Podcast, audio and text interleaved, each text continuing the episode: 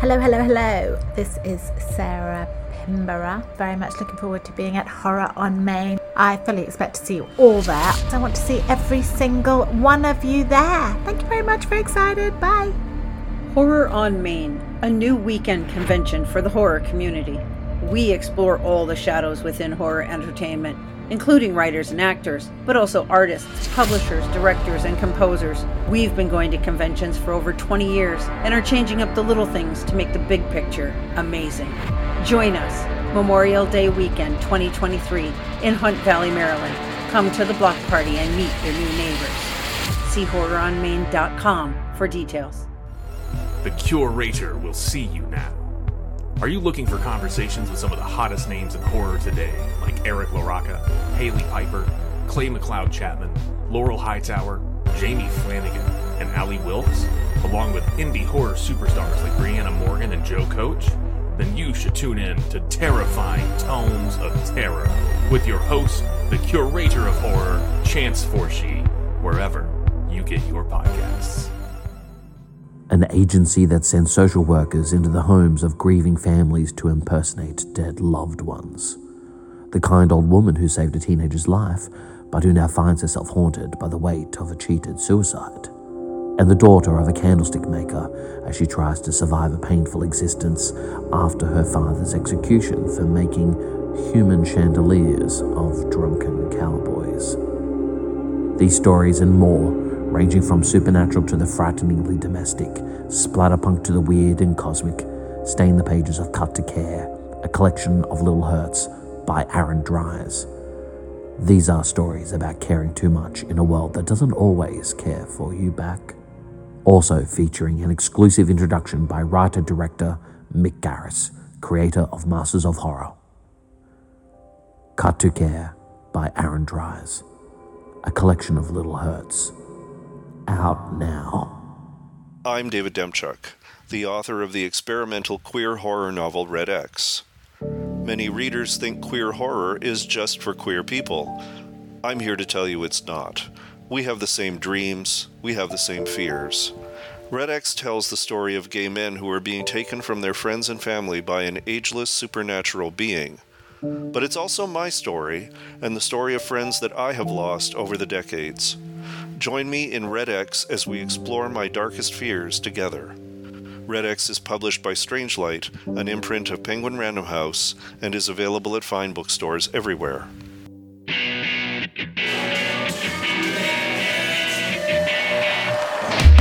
Ah!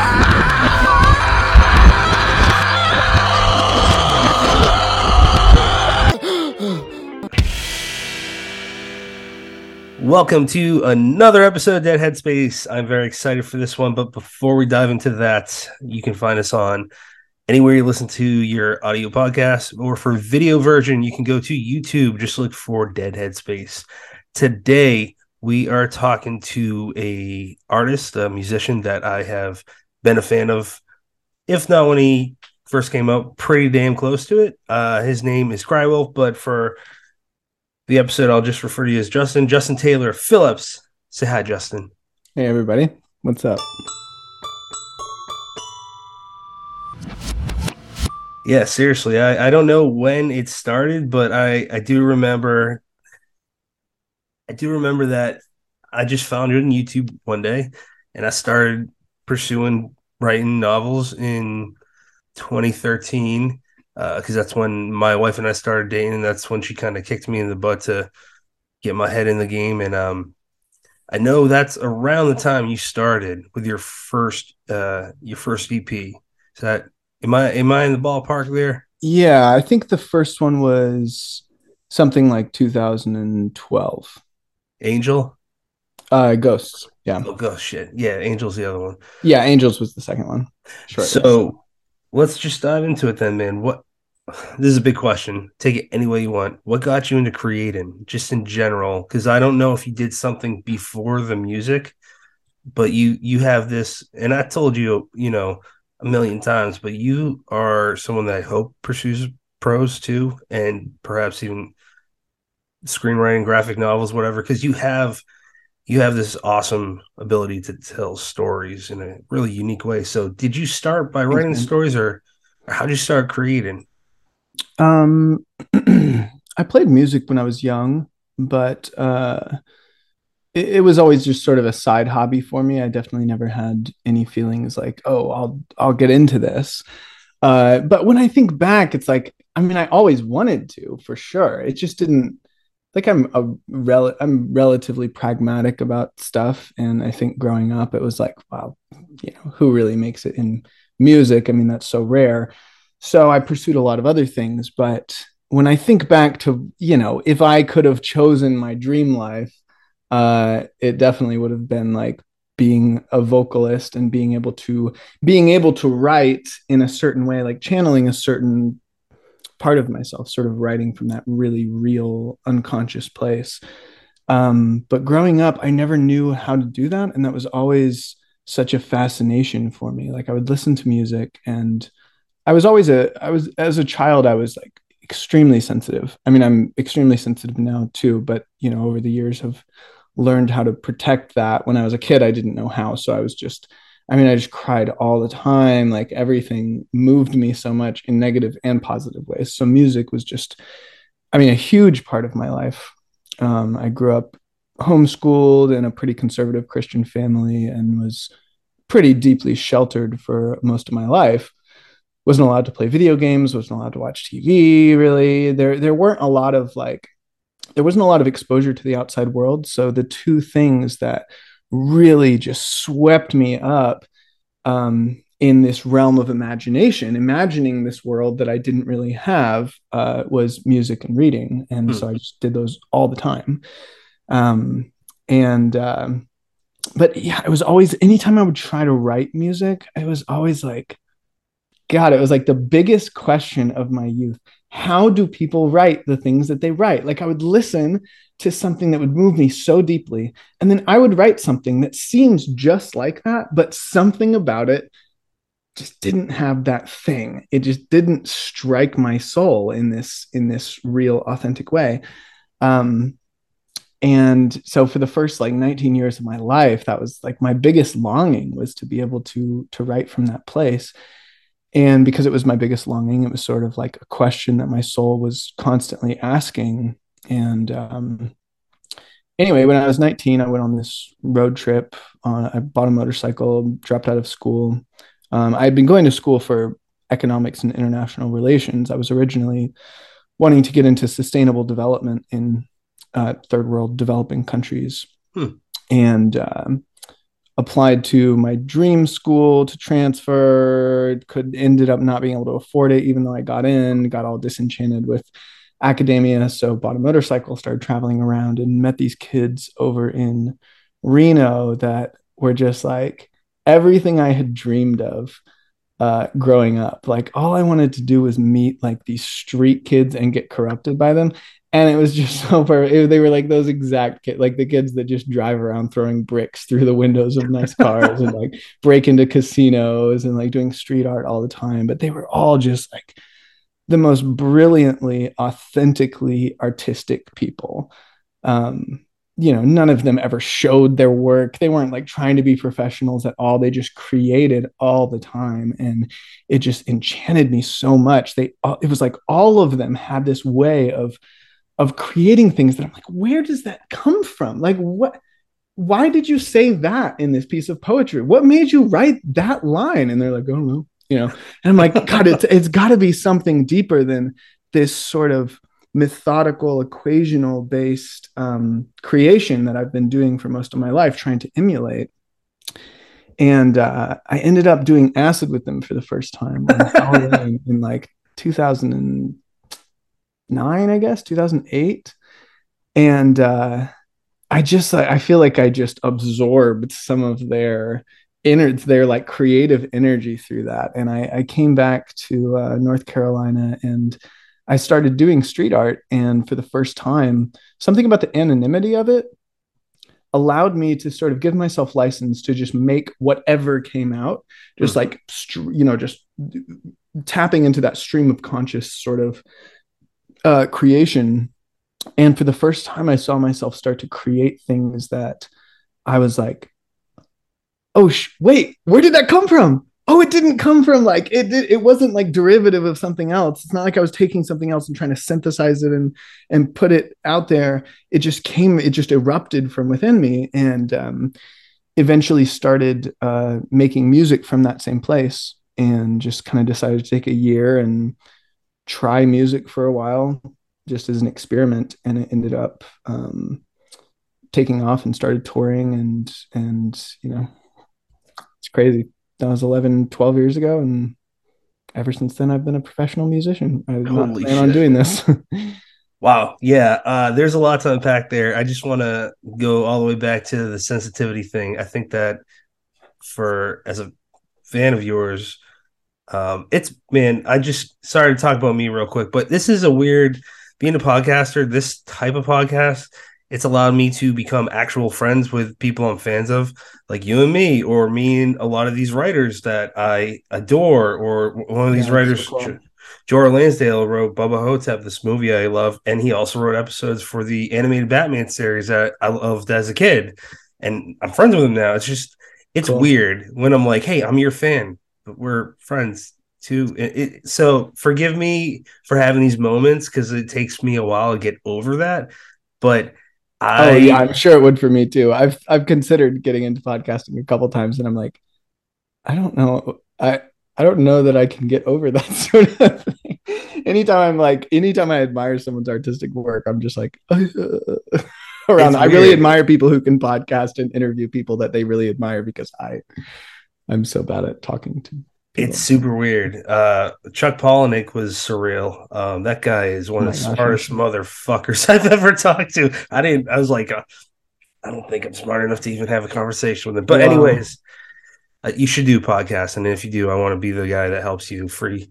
I'll I'll do everything free charge for you, man. Big. On air, I'll say that. Um, but your sensitivity, uh, I feel like that. uh, I mean, before we even talked, I feel like I could feel, you know, you you know, it's like you can feel passion in people's work, be it art, uh, whatever form it is. But with music, like the way that your your music is, your music videos, you don't have to know you personally to know how your heart is, and I think that's helped you. And the fact I didn't know the graffiti art thing. Um, I, I have a random question. Your motorcycle was it? A, what, what brand was it? I, I I personally like Indians. Um, Ugh.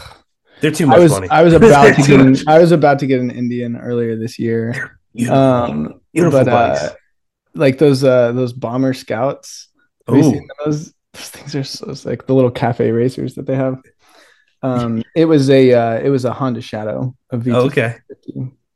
Yeah. So, what what do you think that that uh, you talked about how that opened you up, and that just basically gave you um, license to be free with everything.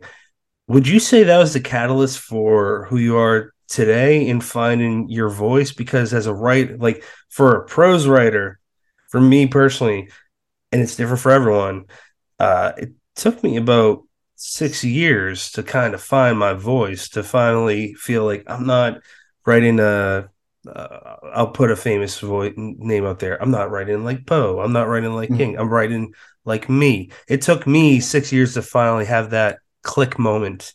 Um, but and it took a lot of different pieces. And there was one person that I can attribute that finally helped me push over the hump of that. But for you, with your voice as an, a, a musician, a vocalist, and all that, would you say it's those people in Reno that helped you that started that um, finding your voice?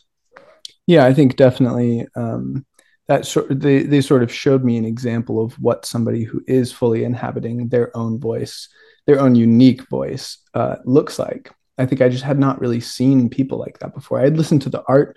I I had you know uh, digested the art of people like that, but I had never sort of seen how they lived or how they were in person or or you know what their art that they don't show the world looks like. Uh, and uh, you know it took a little bit to inhabit that same space with music um, but they were the they were definitely the catalyst for that for sure I mean, I, I think I I basically I, I figured out how to channel that into street art first, which was a lot easier because it's so anonymous.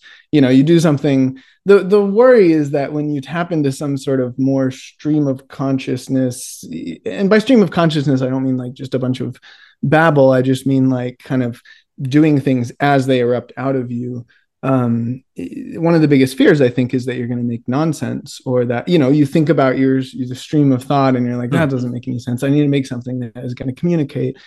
Um, but with street art, it was easy because if you do something that sucks, nobody knows it's you regardless. like I was never, t- I never told anybody what I was doing. So it, it's like, well, if I make something shitty, you know, nobody cares.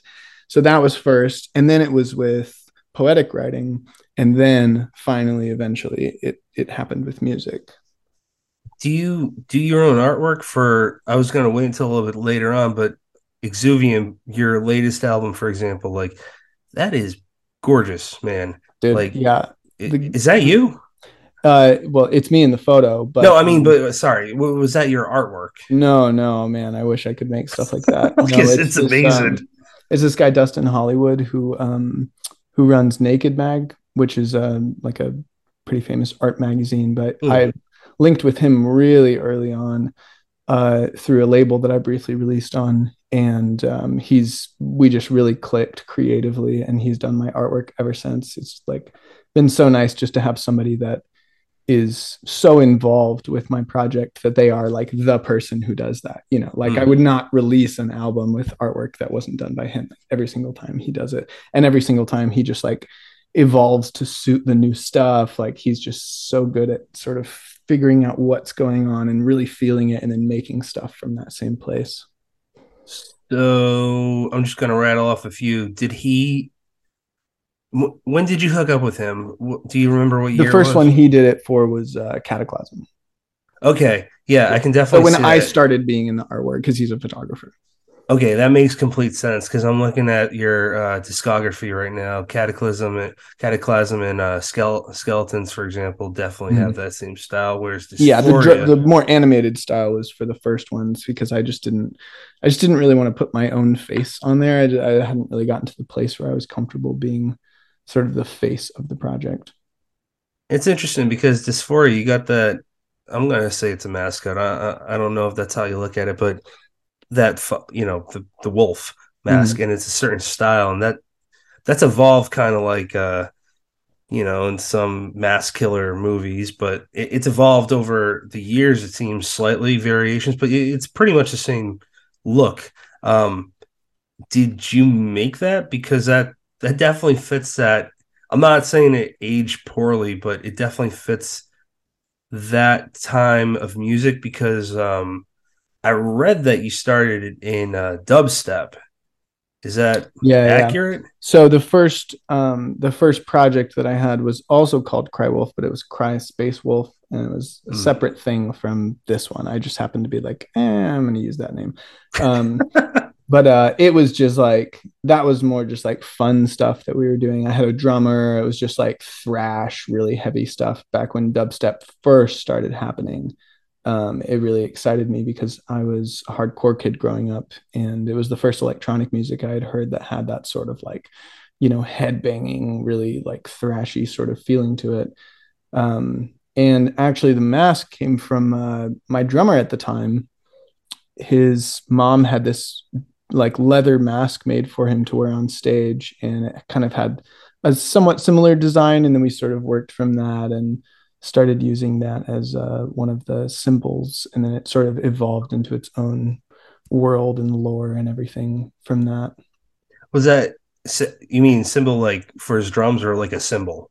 For... No, no, like just the you know, it became the logo for the project. Cause that'd be a I'm I'm I'm a drummer too, but like that'd be a badass symbol to have. oh no, no, yeah, it was just he just wore the mask on stage and then we we sort of used that mask and started working from that. Um and developed it into a thing. Oh, okay. Um, I I liked. I personally loved the time of dubstep because I got to have some fun with my little brother, and we. The only time I've tried, well, no, one of the few times I've tried Molly was with him when we were big into dubstep. We I didn't really go to clubs, but we went to one in Providence, and I got a back massage from some chick at one point, and like an actual no euphemism, an actual back massage. I don't know how that happened, and I was just like having a fun time. And we're listening to dubstep, just totally tripping, man. So that that's my experience with dubstep. I I know that had a short life, so I just thought that I I wanted to wait when we were talking on here to ask you about that. That's really interesting. Um, I know we got a lot to talk about with your recent album, but I want to dive into your book because that that can give us a lot of backstory towards the front of the episode as opposed to later on. I think that that might be important. Cool. So yeah, I mean, just dive into it. I, I don't want to give anything away. What What do you want people to know, potential readers to know about it? You know, ba- basically, the, this whole um, double album series, Widow and Exuvium, um, that are both just part of a double album called Oblivion.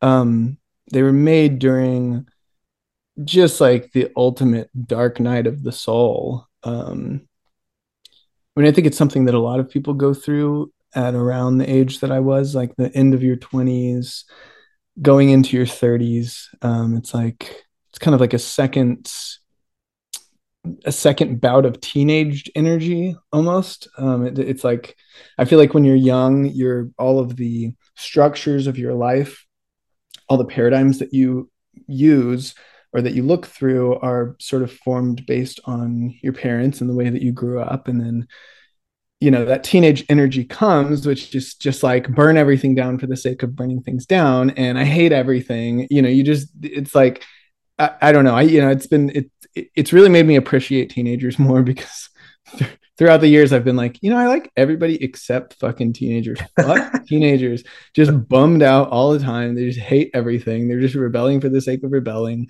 They don't even know what they want.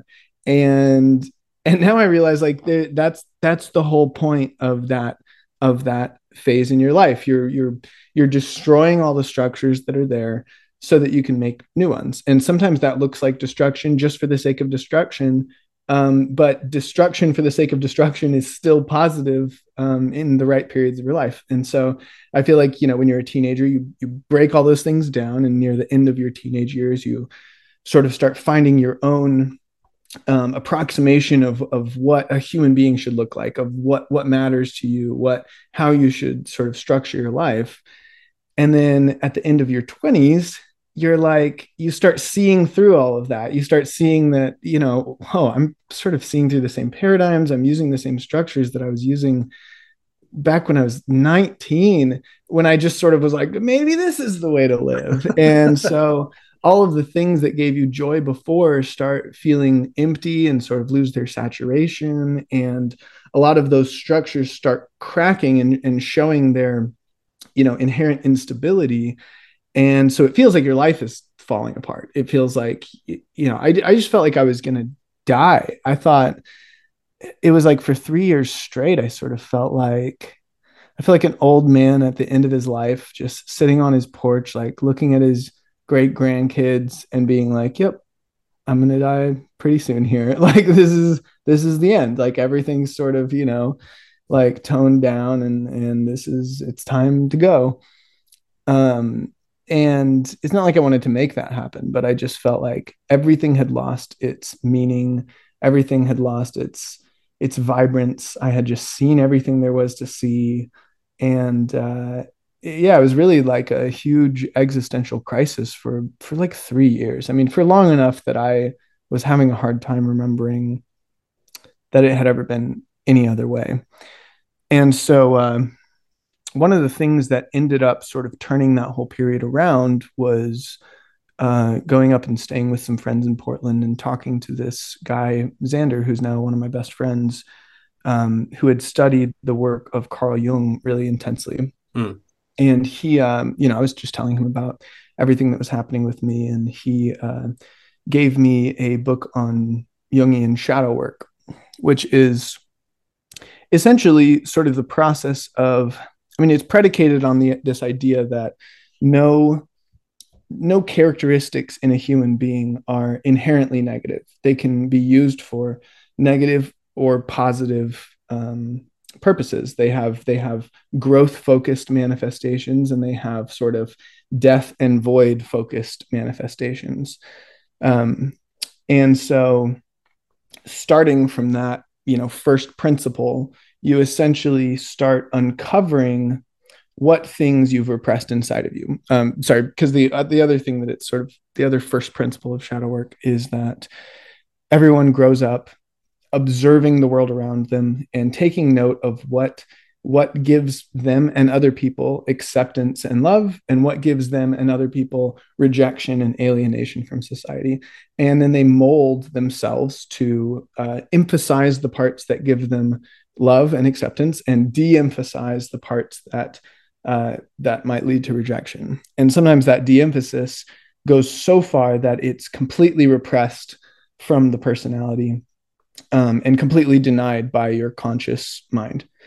So the, the process of shadow work is essentially uncovering what what those things are that you have repressed uh, because you have learned that if you were to let them out, they would lead to rejection or alienation or um, you know just negative consequences. And um, you know everybody has a lot of these things, and the the process of shadow work is fucking gnarly. Like I don't I think it's hard for people to really and this was a observation that Jung made as well. Mm-hmm. He was like it's it's unfortunate that uh, people only really approach the path of like further individuation or self-actualization that's like his word for it um, when when they're in like times of profound crisis or when like the worst things in the world have happened to them. Like it and it but it makes sense. It's like if things are going well why would you need to pursue you know trying to fix things? Uh, so it is something that i feel like people have to be desperate enough to do because it's and it, it can be an incredibly painful process because um, it's essentially taking all of the things that you hate the most and showing you that you are those things and that you have those things inside of you and that some in certain situations that you actually hate these things the most in other people because they are some of the strongest characteristics in you uh, and I mean, it was a crazy process for me. It was like I, I uncovered all of these repressed memories. I had been repressing like crazy. I mean, I was like, I had this whole other side of my life that I literally did not remember. Like if somebody had asked me, I'd be like, "Oh, I'm not like that at all. I hate people like that." And I had just been doing those things, but then just that doesn't that doesn't fit with my self concept. So I'm just gonna you know snip that out of my memory. And uh, when you engage in the actual practice of shadow work, a lot of times those memories come to the surface. And uh, yeah, I mean, it, it really sucks to learn that you have embodied the things that you actually have the most visceral, like negative reaction to in other people. And I, um, I just realized that there was this entire sort of uh, Dr. Jekyll and Mr. Hyde. Mr. Hyde. Yeah, this whole Mr. Or, Hyde or Mrs. Whoever, you know, whatever. side to my uh, personality that that I was unaware of. But the thing, the the reason that shadow work is important is once again returning to that first principle: no characteristic is inherently negative. So a lot of times, the things that we're repressing actually hold the keys to to our growth, to the things that we need the most so, for instance, anger was one of the things that I repressed a lot. Um, I learned from my father that anger was only negative, that it only hurt the people around you um, by watching him be angry and hurt the people around him. And uh, so I just completely repressed it. I mean, I, I thought that I did not have anger. I, I, I, was, there were moments where I would just be flabbergasted, like, man, I just don't get angry about anything. But in reality, there was this whole other side of me where I would get so angry and all the anger that had been repressed at all these other things would just like flood into these certain situations and i would just turn into a maniac. Um, and you know if shadow work stopped at uncovering those things that would be kind of shitty. It's like i just had to remember that i had like been a maniac and lost friends because i had like went so crazy at, in certain situations. But the reason that it was important is that anger actually held the key to a lot of the the sort of stunted growth that I had. Like it was the key to get out of a lot of the really shitty situations that I was in. because anger in its negative form can be rage or abuse or things like that but anger in its positive form is the drive for growth it's healthy assertiveness it's drawing boundaries knowing when to go no against mm-hmm. something whether that's a person crossing your boundaries or whether that's you know actions that you're doing that you don't want to be doing ways that you're living that you're like no fuck this. I don't want to be this sort of person. You know like that's the same anger that also results in these negative things. But when you repress the negative you're you're repressing the characteristic overall. So i was in desperate need of some life force and drive the the stuff that anger brings um, to get out of a lot of the situations that i was in uh, so and and and the other crazy thing is that a lot of times there are characteristics that you would think you would never want to repress mm-hmm. things that are just like oh my gosh that's such a beautiful thing but that get repressed because you're paying attention to the negative manifestations of those things like sensitivity um, that was something that i had really and it was sort of weirdly enough, it was still coming out in my art all the time. Like my art always tells the truth about who I am.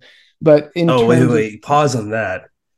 My art tells me the truth about who I am. That's fucking beautiful. Sorry, I just had to say it again because I need to hear it twice. That I'm writing that down. Yeah, I still I still don't pay attention to it nearly enough. I don't like listen to its truth nearly enough. I'm like, wow, that's weird that I'm making that. Um, but uh, you know, so my sensitivity still came out in my art a lot, but in terms of who I was in society, who I was on a day to day basis, my relationship with myself, I was very desensitized to everything. Um, because growing up, it was a negative thing. Like, yes, it's beautiful when it's, you know, it is beautiful and it's it's a beautiful thing, especially when channeled into art. But on a practical basis, my God, what a what an impractical and and inconveniencing characteristic. I mean, just being so easily broken by things all the time. I mean, it was like one of my biggest woes growing up. I just felt like I was so weak. Like, you know, things would happen to me that happened to another kid and they just brush it off. And instead I just like break down weeping, you know, because somebody laughed at me about something. Like it was just, it was like, it was always something I hated about myself. And uh, so I had repressed that and um, as such, I I projected it outwards and was always a, was always in relationships with people who were super sensitive because like my soul craved it, but I felt like I didn't have it at all. And uh, over the process of engaging in shadow work, I realized that that that thing that I was craving in other people was really one of my strongest characteristics. Like I had also repressed all the memories of me being so sensitive and me crying all the time at things I was thinking that I was just this like tough, you know, punk street kid, didn't give a fuck about anything. And it's like, sorry, that's just not you. And as a kid, I wanted it to be, you know, it was just a negative thing, the sensitivity. But as an adult, like I love that part of me. And mm. through shadow work, I was able to rediscover that and form a relationship with that part of myself again. And so to bring that, you know, it was like before there were these chunks of myself that were on the surface and there were all these other chunks that were deep beneath you know the bottom of the iceberg. And through shadow work you sort of bring those things up. And in in doing that you become a much more like fully formed person a much more whole person. Um so anyway i started like just voraciously devouring the works of Jung um, especially shadow work and just really learning everything there was to learn about it for like two years and uh, I started wanting to tell everybody about it. I was just like, I was just having these conversations with my friends all the time. Like every time I'd be at a party, instead of you know going and having a good time, I would be like sitting with a person and being like, oh, and there's this, and and you repress parts of your person. I was just like so like it was so fascinating to me because I had never thought that way. Um, but every time every time that hour long conversation would end and I'd be like, I'll give you a book about it. I never really had a good one to give because so many of them are just academic. They're like written for other psychologists. And, uh, you know, I love reading stuff like that. I love taking complex information and distilling it in my mind to, to more simple principles. But um, most people don't, it's not like a common thing that people love to do. So I think eventually I heard this quote from somebody that was like, write books about the things that you feel like a broken record talking about. And Write what you want to read. yeah yeah or write what you want to give people that was really Sure. like the Yeah. thing. it was like okay well if there was a book that i could that that would be the go-to to recommend to people to learn about this stuff what would it be okay it doesn't exist so i guess i'll just write it um i actually originally wrote this like 20 page pdf document just to give friends because i'd t- start talking to them about it and i'd be like I, I don't really okay let me just send you this thing. Just read this because like you know it gives it gives the whole breakdown. And then yeah just eventually over quarantine was like i had some extra time and decided to spend three months just writing a book about it. Um, and so the first draft was written then and uh, yeah i just sort of you know wrote it as like a approachable you know shadow work for dummies essentially. Um, just you know because i felt like a lot of the information yeah it had not been really synthesized into simple elements like the way that i explained it. It's a lot of times it comes across as so dense. It's like when i was first reading it it's like okay wait so archetypes and repression there's just so many terms that i didn't understand. But then once i understood it it was like this isn't actually that complicated. It's a pretty novel idea but it's not it's not super complex. Um so yeah i just wrote it essentially to be the book that i give my friends. And if that's all it all it turns out to be then that's fine with me. But um you know i hope i i think a lot of my fan base the people that follow me um it seems like they're always in a similar spot to where i was like two years ago. Um and so I would hope that it'll be super helpful to a lot of them, especially because I've mentioned shadow work a lot, but have never really given a full breakdown of it or anything, uh, any like practical steps for how to engage with that sort of thing.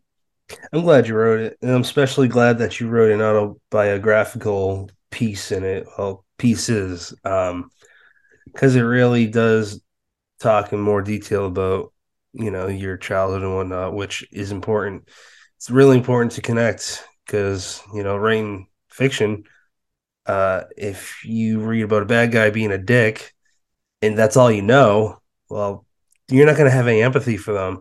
Not Right, that right. that's your goal, but like to really understand where you're coming from, which people already connect to your music, they'll ev- they'll further connect with you. And I, I thought it was really good how you related shadow work, and then this is where you know why I found it to be essentially one of the most important lessons I could ever learn. And I, I really loved how you just kind of where you start off, and um, I had a good experience with it.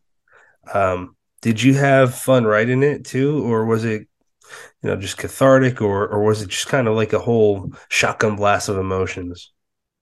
Yeah i mean i had a i had a good time writing it because i i really love anytime i get the chance to engage with other art forms uh, in a more serious way like really dedicate some time to doing something and i often don't have a good enough reason to do so or i don't have time away from Crywolf to do so but over quarantine it was like my tours got canceled you know there wasn't that much you know i had so much free time on my hands and it was like oh cool i can like be a writer for three months and wake up every morning thinking about this instead of waking up every morning thinking about the album that i need to finish or the tour i have to build.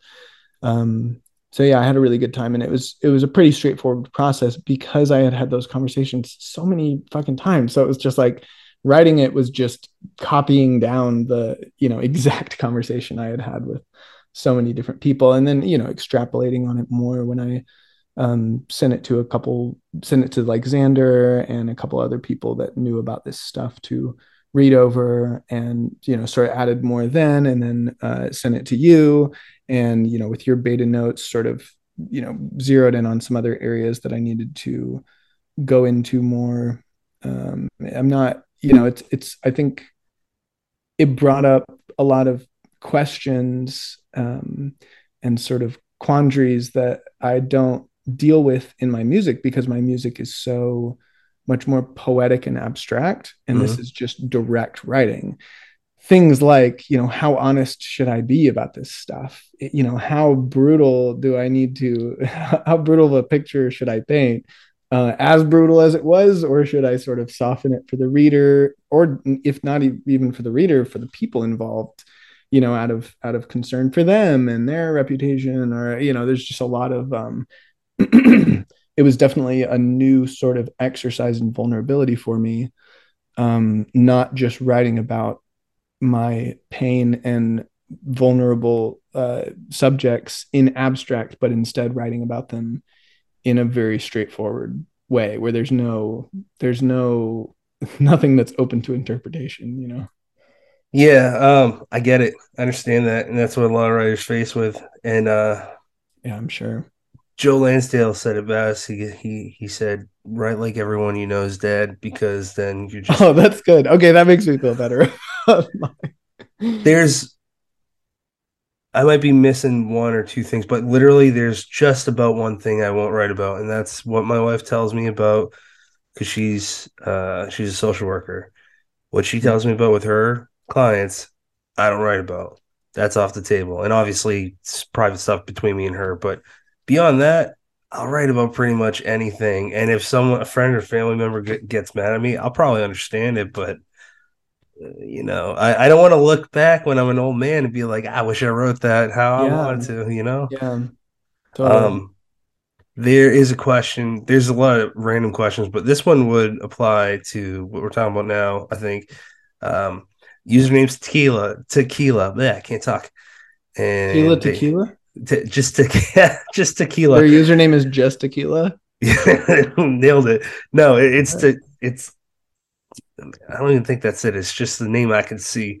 I don't think that's their handle, but whatever. Um, wait, hold on. Quickly pause. I just have to pee. And wait, no, I have my wine right here. I can wait to pee. What if you pee in the wine? You know, I've tried that, and it it, it doesn't taste the way you think it does. Can I keep this part in? Because that's funny as hell. You know, it's it's like every. I feel like every time you're with people drinking wine, they're like, you know, it would go really well with this if we like peed in it. And everyone's always like, God, that would probably be so good. But when you actually try it, it's not good. it's straight up terrible. Tastes like piss. Uh, yeah, yeah, it really does. Honestly, it's just like piss, but like with wine mixed in. uh, shit.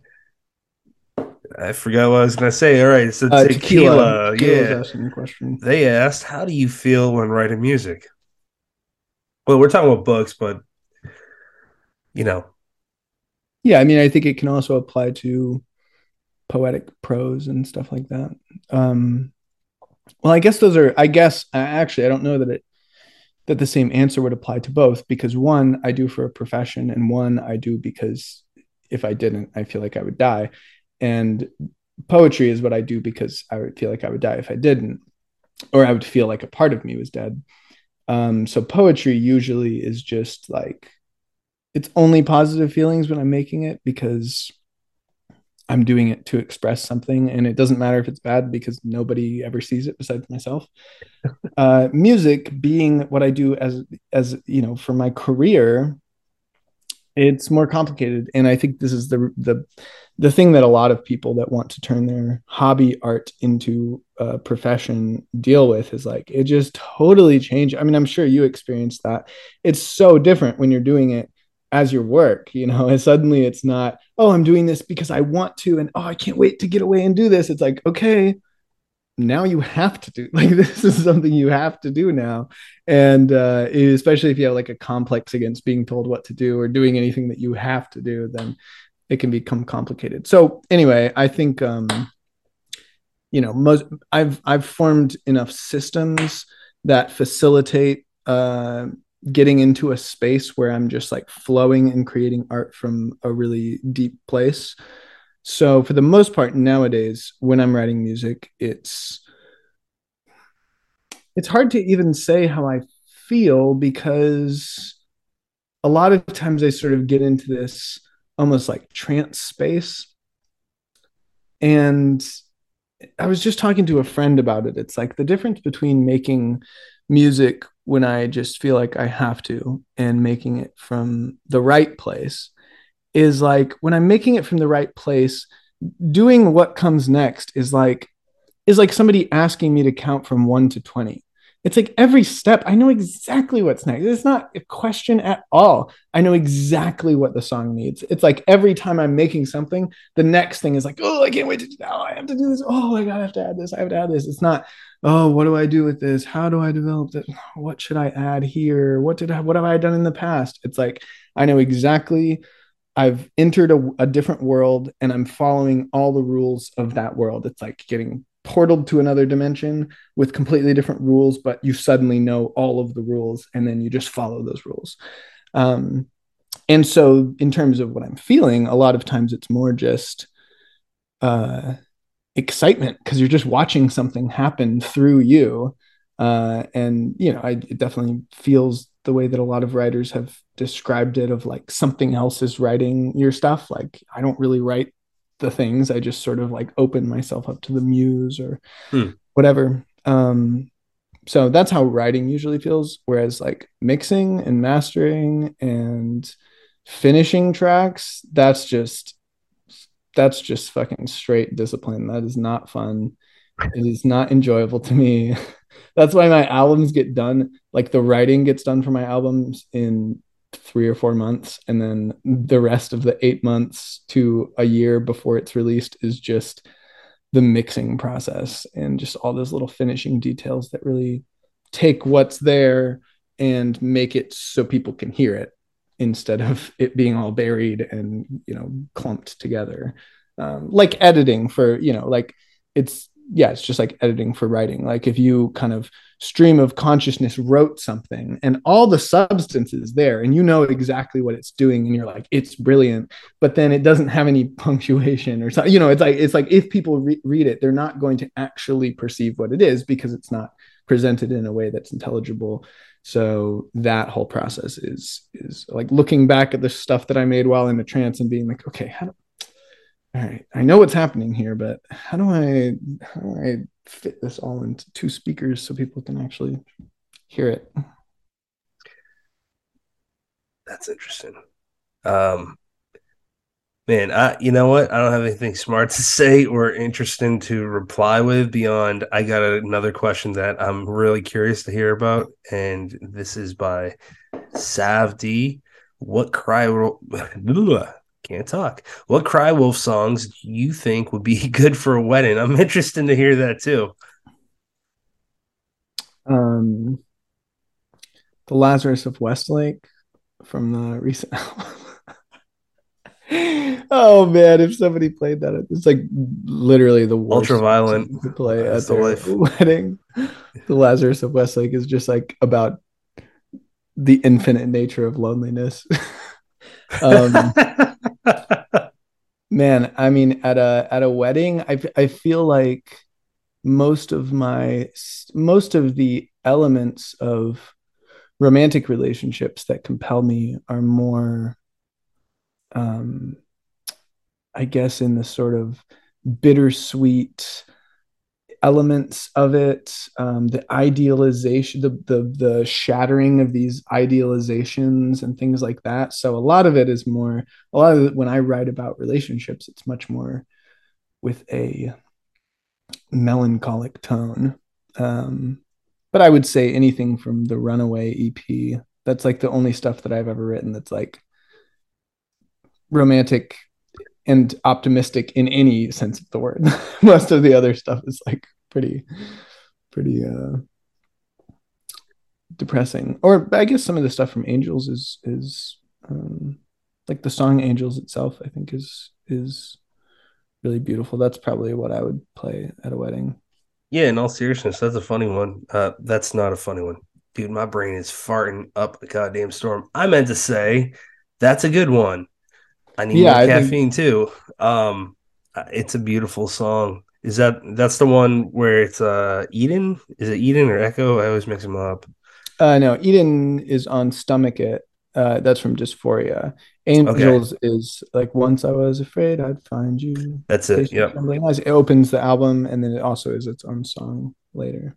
That was really uh that so that was like a theme that you had through that album. That's right. That was mm-hmm that's a really neat one. I like the artwork in that. Um, I'm gonna be jumping around with some questions and whatnot, but I'm gonna jump to your. Oh, I just clicked something. I'm gonna jump to your TikTok. Probably the only time through this conversation when I My do it. TikTok. Oh no. No, it's. Look, this one.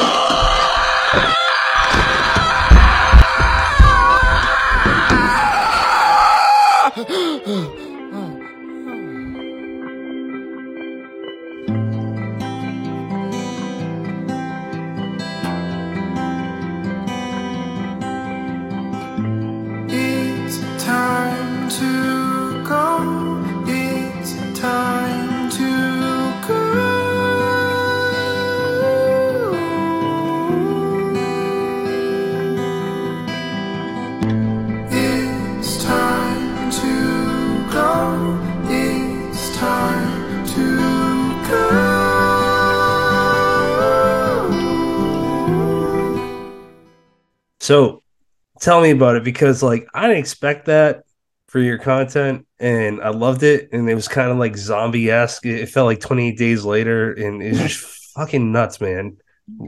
Why was that the just stream of consciousness coming to you?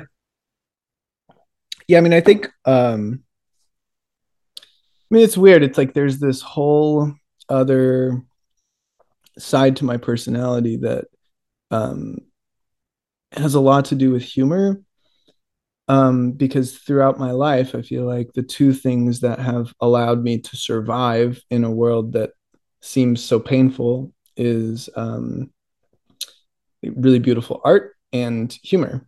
And that's always been one of the main connecting points between me and my best friends and the people that I'm in relationships with uh, is our shared sense of humor. But it's weird that it it really only comes out in one-on-one intimate relationships, like people I'm really really close to. Or when you're drinking Usually- pea wine? What? yeah, yeah. um but like i mean it, i would say humor is one of the only other areas of life where i felt as much of a flow state as i have with like poetry and music. Um and you yet keep it's that com- preserved. Sorry to cut you off. You keep yeah that it's like completely not exposed to uh, the world. I mean it has been. Like if like for fans that used to follow my snapchat i did that sort of stuff all the time. But or like who used to watch me on twitch there were times where it came out. But in general i think i sort of felt like it didn't really fit with my presentation as an artist um, and uh, the most recent relationship that I was in with this musician Ronit, um, we had this like entire world of our sense of humor and you know I was never like that around our friends. Like we had this huge friend group and nobody really thought that I was that funny. I mean I'm sure they thought I was funny in a normal sort of you know social way but not in like that sort of way. Like my favorite thing in the world is being in a relationship with somebody and then just learning how to make them shit themselves all the time by just developing these like th- two year long gags and things. Um it, to me it's like a really meaningful thing uh, in a world that hurts so much being able to have these moments of transcendence. I mean there's a reason that like the joker or the the jester is like seen as one of the most transcendent archetypes. Um, even though it would seem like this crude or lewd sort of like base level profane archetype in reality it's like one of the absolute highest you know most like divine energy almost.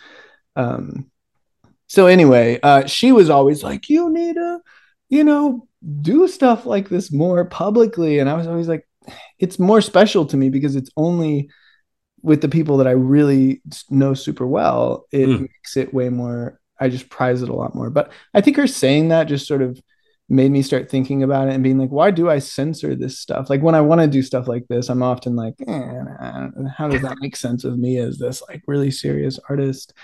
and uh, yeah, over the last year and a half, I've just been, you know, I kind of went through this period where I was considering not doing Crywolf anymore and not being in the public eye anymore. And Mm. um, so when I reapproached doing it, I was like, well, I have to do this in a different way. And one of those ways of doing it in a different way is just not trying to present any particular image as an artist, not trying, not being like, well, how does this fit with Crywolf? Just like doing, just whenever inspiration strikes me, just doing those things. And um, so, yeah, I, I uh, just like I used to do stuff like that on my Snapchat. And I would like make an entire crazy video just for people to see it for like 24 hours and then it completely disappears. Like I just loved doing it.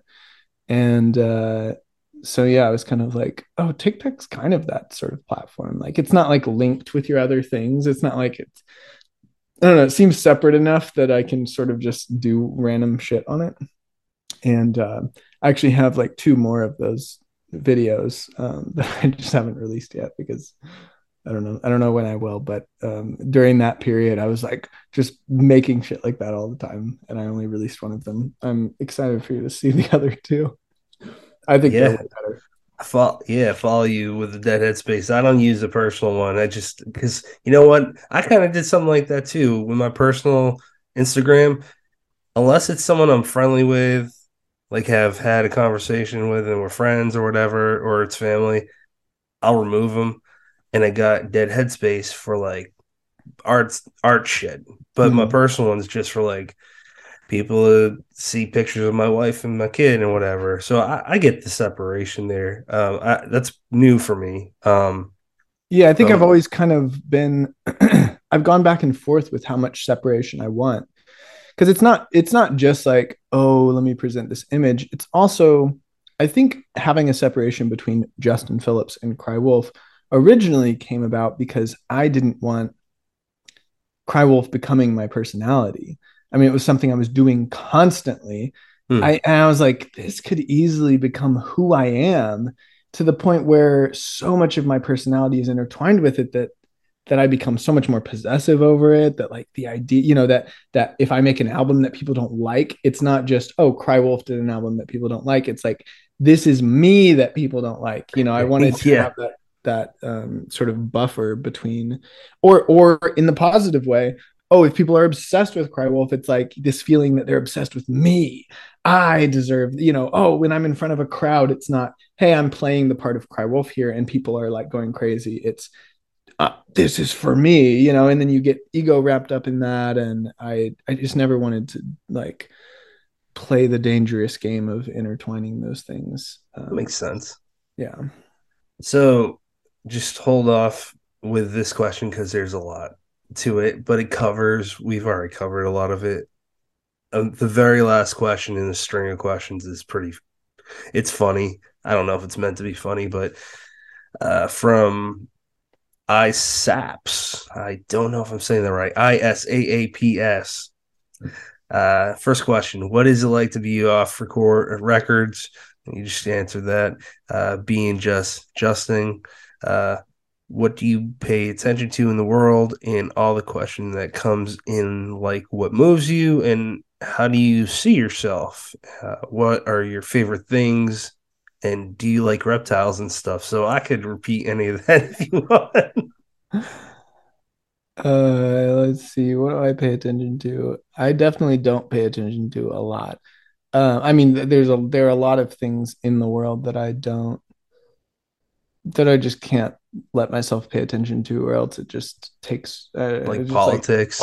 yeah, yeah. I mean, when I was younger, I like really paid attention to politics a lot, and um, I just never saw anything positive coming of it. You know, I mean, I I feel sort of guilty about it, like it's some sort of civic duty to be involved in like public discourse about politics, but I just I don't know. I'm such a like meaning focused person, and it's so hard for me to find the meaning in it. It's in all the endless posturing and one-sided thinking, and you know, just this sort of dualistic view of the universe.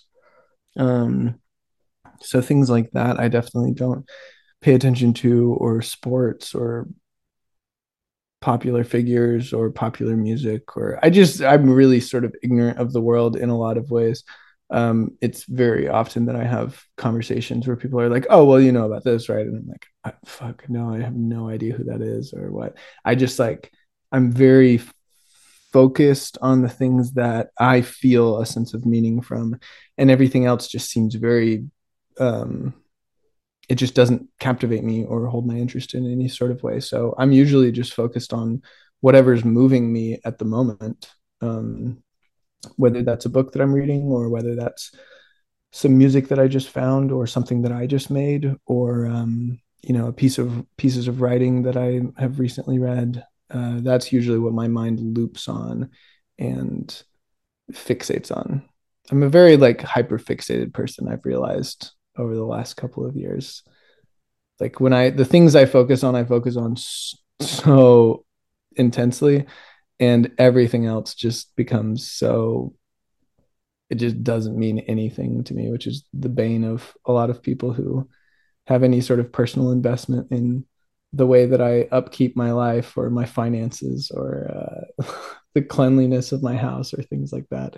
But it's like, dude, if I start making something and I'm super into it, it's like the idea it's the idea that anything would matter anywhere close to the amount that that thing matters i mean it feels like i'm like staring at the face of god and then somebody's like well you have to if you don't keep your environment clean then you know you won't be very productive and i'm like what are you talking about ah! like i just get so obsessed with things and uh and then yeah if somebody's like oh you got to do your taxes or something fuck taxes. Look at this thing. you know.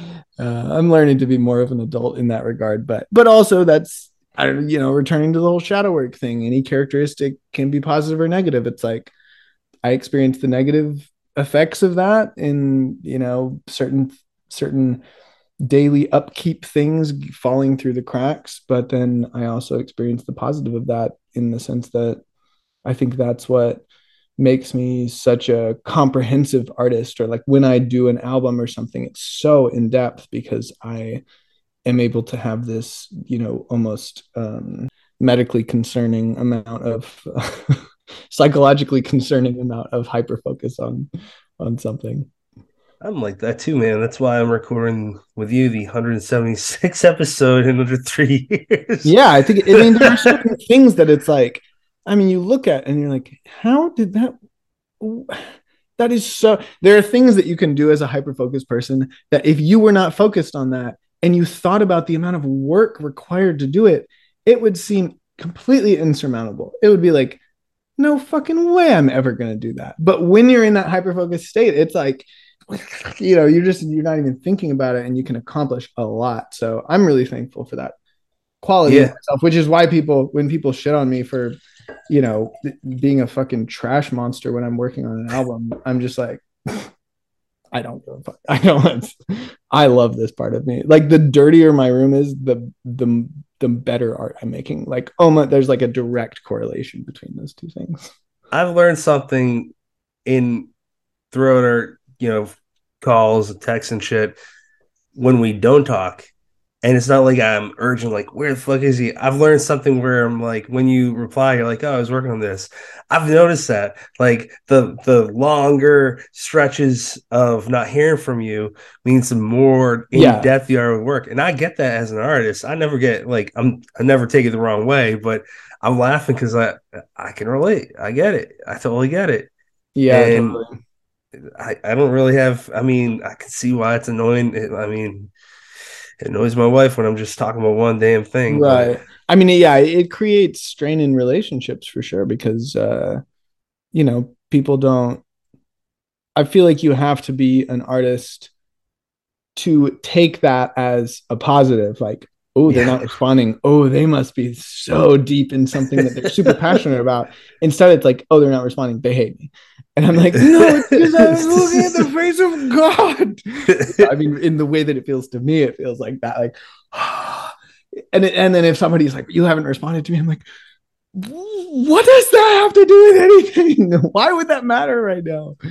Uh, Then I see you're into Oblivion come out on YouTube. I'm like, this is fucking great. This like you should make a movie. Are, are you considering making any kind of documentary or movie at any point? Because I, I don't know what you do behind the scenes if you edit the film or or video or anything like that, but they're fucking good, man.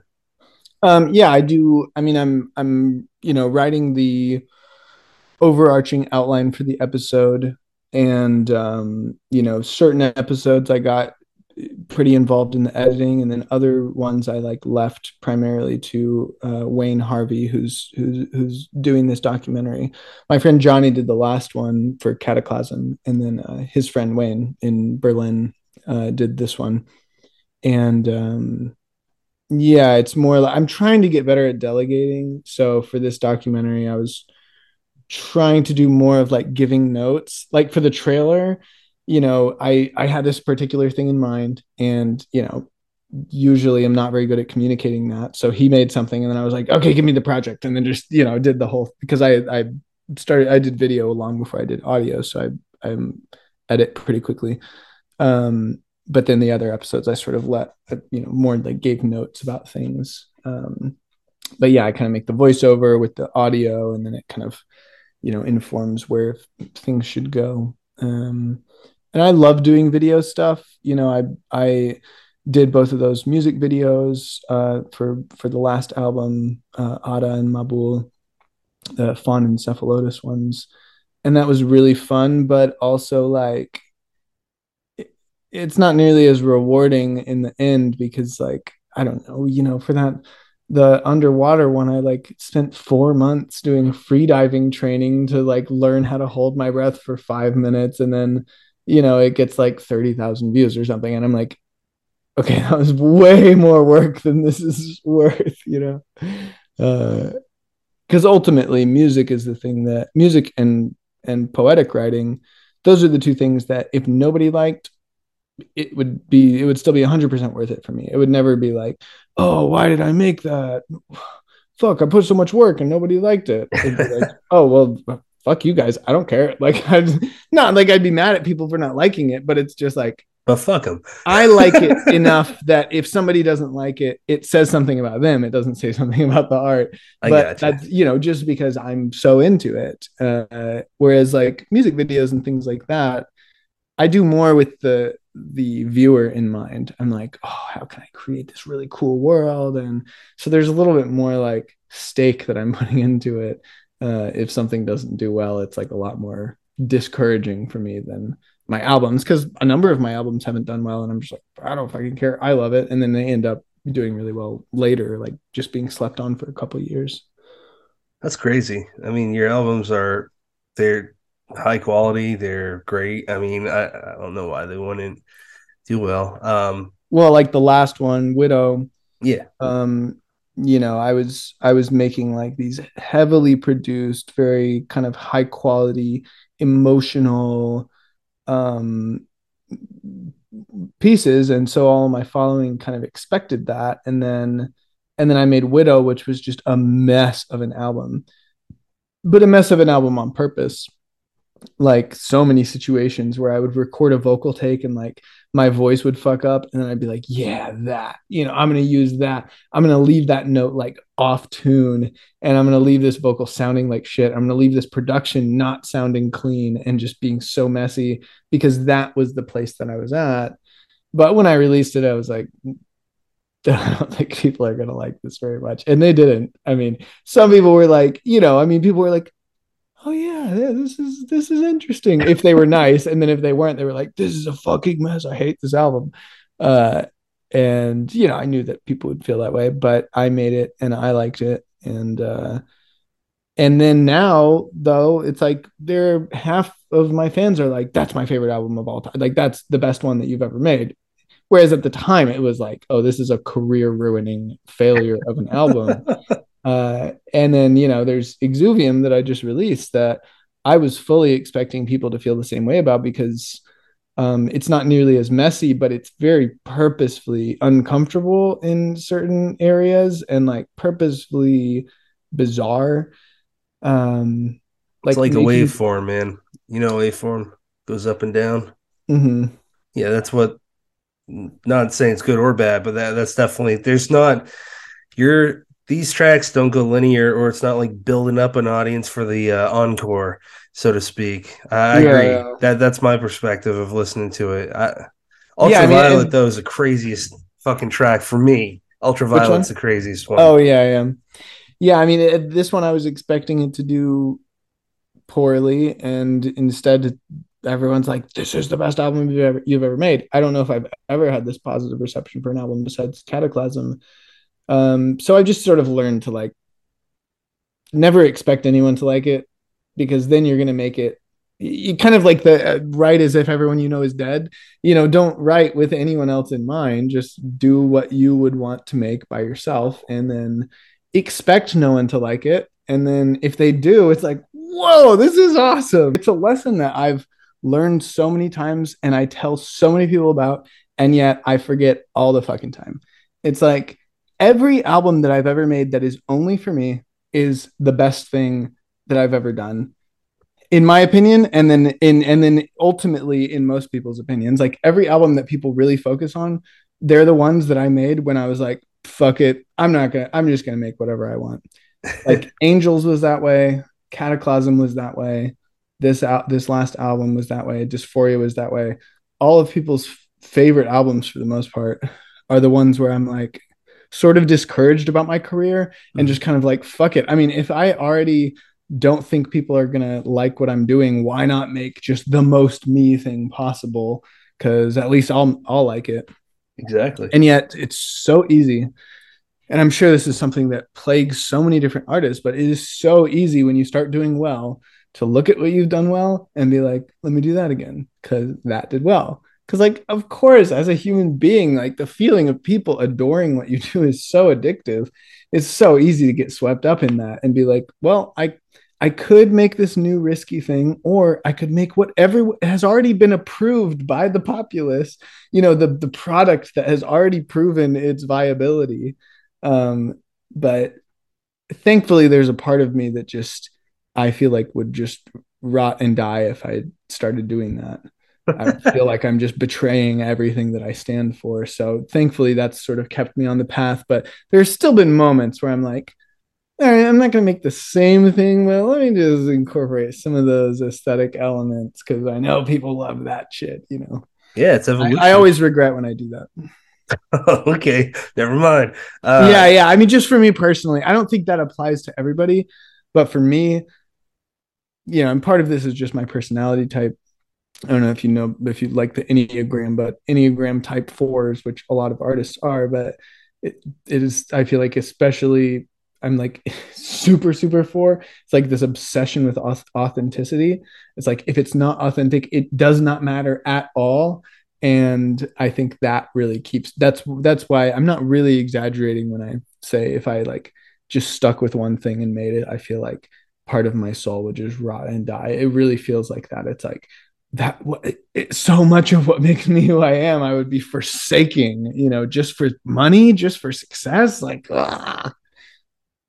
though Makes part of me also really wishes i could it would be sick to just like I mean, if I had made Cataclasm and then just kept making Cataclasm over and over again, God, I'd be so rich.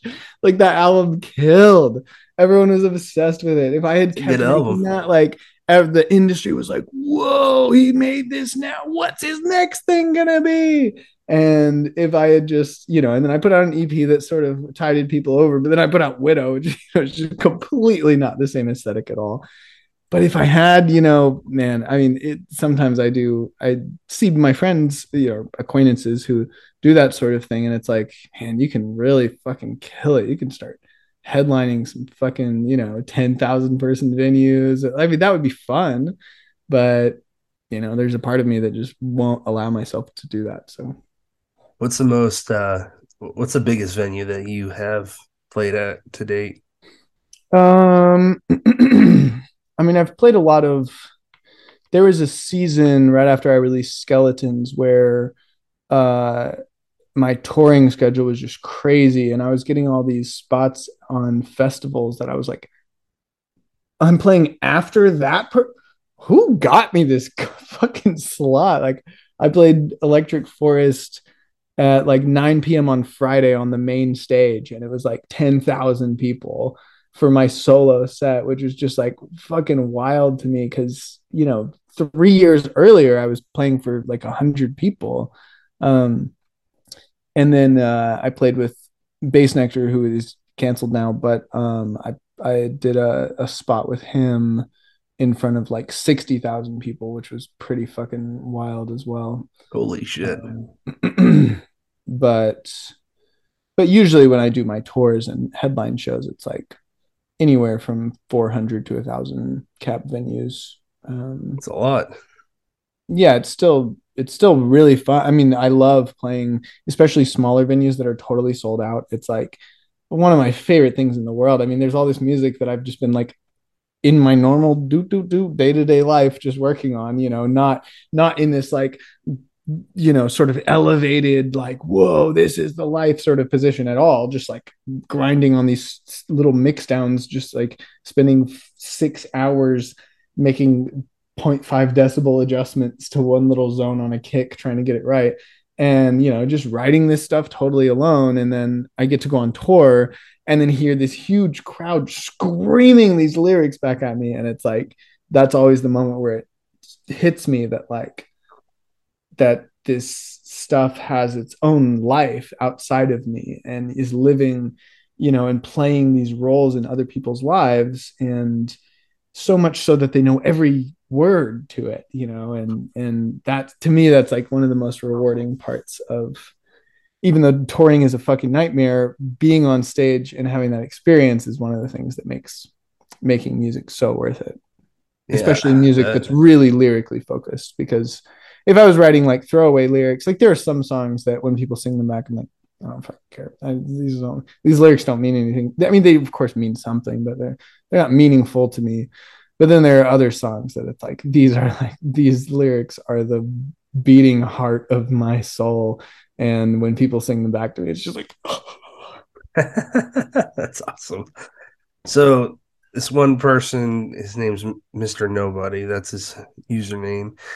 Uh, he wrote "The World Needed Run," uh, your handle "Run Cry Wolf" on a podcast. Have you? I actually don't know the answer to this. I didn't look into it. Have you been on other podcasts before?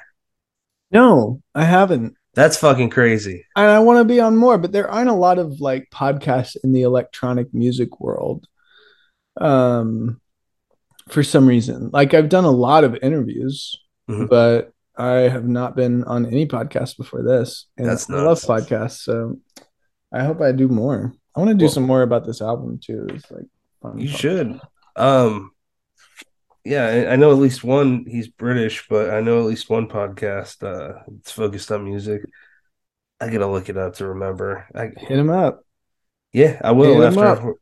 I got some crazy talking. stories to tell. yeah, save it for here. No, I'm just kidding. Uh, spread it around. But um, I had another brain fart, man. My bad. I'm a little sick. Uh, full, you know, people that listen to the show, you'll hear it in my voice. It's a little bit different. So, Oh no, for brain farts. I, I dude, I the difference between like it's endlessly frustrating to me the difference between me when my brain is doing like randomly farting and me when I'm like just not thinking about it. I can have the worst brain farts. Or, Like I can become the stupidest person in the world when I just get in my head about things or when I'm just like when I'm just tired or yeah, somewhat sick or stuff like that. And it's so frustrating to me. I'm like, I all I can put in my head is like one plus one equals duck. two. it's like uh I hate I want, it. I want to hear about your book club. Where'd that come from? And what's is there any update? Um, so one of the things that I um, over this last year and a half, um, I sort of, um, you know, I went through that whole terrible period, and um, the beginning of the end of that was actually me going to rehab. Um, I just like my life had gotten to the point where it was just so unrecognizable to me every time I woke up, I was like, what am I doing? This is just so, so divorced from the way that I from the type of life that really does it for me, that really moves me. Um, and uh, it, as a reaction to that, I was just engaging in like tons of drug use because it just allowed me to forget that I didn't like my life for a while. And it's not like I didn't like every aspect of my life. I had some amazing friends and I had, you know, some amazing experiences, but overall, I was not following like what my soul was telling me to do. So, uh, anyway, ended up just kind of revamping everything. Moved out of LA, went to rehab, just took a year, a year long sabbatical from Crywolf, and started traveling. And um, it was um, during that period that I started getting really into meditation. Not in, not like seeking transcendence at all, um, but more, more as a centering practice. Like I kind of figured out the mentality that I wanted to have towards myself. I figured out the mentality I wanted to have towards the world at large, towards other people, towards um, creative work, uh, towards my body, things like that. And just decided to, I just kind of realized that a lot of my problems came from these neural pathways that had been developed that were so so far away from how I really felt and so negative and it was just so easy for my mind to go down these terrible routes where it would just mm. result in this crippling anxiety and and depression which was what usually prompted me just getting fucked up for 2 weeks straight was me getting so anxious about everything and being like oh well I can just and then now I don't feel anything cool okay this is great and so I realized if I really wanted to stop being an addictive person, I needed to stop being in states that led to that sort of thing. And I needed to retrain my brain not to be taking the easy way out all the time. So anyway, started. God, I have the longest answers to things. Um, no, that's good. That that's perfect so, for this platform. Okay, yeah. See, that's why I want to do more podcasts because the interviews are usually like, dude, we can't write this four paragraph response that you had to this one simple. Uh, shows go from anywhere to an, from an hour to two hours, sometimes two hours and fifteen minutes. So yeah, it's all good so the um i started meditating every morning and and just through like through getting out of my head and really revamping my life i think it allowed me to focus on myself a lot less because i was fine for the first time in a long time and i just was like generally pretty happy. And uh, i think when you are in a really good place I think that caring about the world really stems and the the the juice that you can give the world flows from the love that you have for yourself or the the care that you're investing in yourself. And when you're in a place of you know where you feel like your cup is overflowing it's so easy it's overflowing already you might as well spill it into something versus being in this place of dearth where you feel like there's nothing there even for yourself. So how would you give to other people? When i started feeling like i was just like overflowing with kind of drive and passion and love and just the desire to do things in the world i was kind of like shit i want to do things for these people that have been supporting me for so long. And you know i want to integrate that with my interests and um, i don't know just create a situation where i can have more one-on-one interaction with them. Because i do meet and greets after shows mm. and i do these sort of virtual meet and greets after live streams. And those are always some of my favorite elements of of being a musician is getting this one-on-one interaction getting to hear people's stories and and getting to give my input on on people's problems or their um and not pro- you know just like people people that might be struggling with these like really really profound questions that like i said a lot of times my fan base is experiencing exactly what i was experiencing like 2 years ago which it's this weird sort of like intertwinedness that I, I feel like is probably somewhat similar to the way that girls' periods sync up when they're living together. Like, you know, something in like when you're deeply involved with somebody that like your lives sort of start syncing up. And that's, I think that's why my music always hits really hard for a lot of them because it comes out two years, usually like a year or two years after I write it. And so that's it's usually like exactly pertinent for where they are in their lives. And because of that, when I have one-on-one interaction with them, I just feel like a lot of times the questions that they're asking in life are things that I'm like, oh, I know. I was in the exact same place. And it's not like I have the answers, but I have sort of like, well, here's what I did. You know, here's, you know, if somebody is in the same period that I was talking about, like this crazy dark night of the soul, it's easy for me to look back at that because it's so recent in my life and go, okay, you know, everybody everyone's different, but here's sort of the direction that I went with this. And it was immensely helpful to me. And that always just kind of I don't know, it gives this personal, it just makes my work feel so much more uh immediate and and and and important to me because usually there's sort of this faceless mass of numbers that are listening to something. Oh it has this many plays.